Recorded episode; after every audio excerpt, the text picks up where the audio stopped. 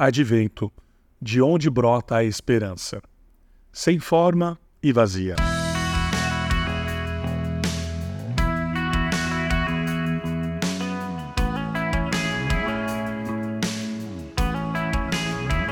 Sem forma e vazia.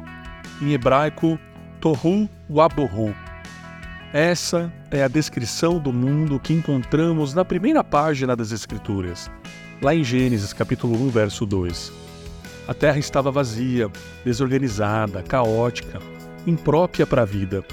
E é ali que Deus começa a agir, do ambiente de caos e morte para a ordem e plenitude de vida.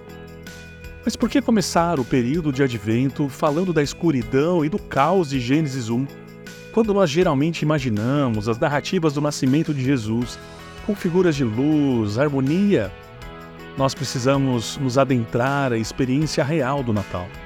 Precisamos abrir os olhos para o mundo onde Jesus encarna e se torna luz e vida. Um mundo de violência, pecado, distante de Deus, ou seja, ausência da possibilidade de vida. Sem a escuridão, a luz não se revelaria tanto. Sem compreender as trevas que temos em nós e ao nosso redor, não compreendemos a densidade e o preço da encarnação e obra de Cristo. Pausemos por um instante para pensarmos na palavra hebraica registrada em Gênesis 1:2, Tohu. Ela descreve algo sem forma, desarranjado, fora de ordem, caótico, incerto, impróprio para a vida. É como imagino que o carpinteiro José descreveria o seu mundo logo após saber da gravidez de Maria, sua noiva o futuro deles completamente tomado por uma inesperada mudança, além do possível escândalo e da acusação de adultério. O casal, aqui entre aspas, não estava pronto para dar a luz ao Emanuel. Não era a hora, não era o jeito, mas sim, o Salvador lhes foi confiado.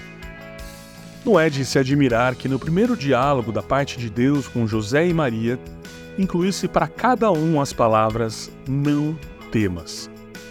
É humano ter medo no caos. Conviver com o caos e esperar, pela fé, que a vida floresça apesar da aparente desordem, é um ato de confiança no Deus que ressuscita os mortos. Ao confiar, os jovens José e Maria completariam a paternidade e a maternidade.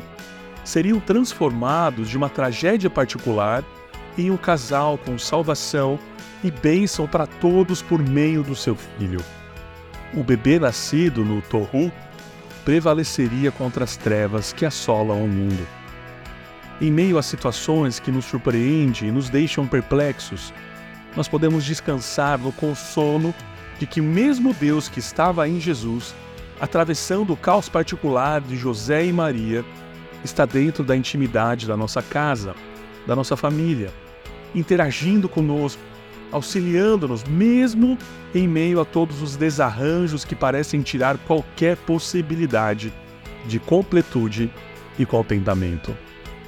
Nas minhas e nas suas trevas, ele pode renascer e trazer luz. Com esse ponto de partida, ao reconhecer o mundo como Tohu, enxergamos o Natal de Jesus como a luz que brilha nas trevas e as trevas não prevaleceram contra ela. Nenhuma escuridão que presenciamos pode limitar o agir de Jesus Cristo. Você ouviu o podcast da Igreja Evangélica Livre em Valinhos. Todos os dias, uma mensagem para abençoar a sua vida. Acesse www.ielve.org.br ou procure por IEL Valinhos nas redes sociais.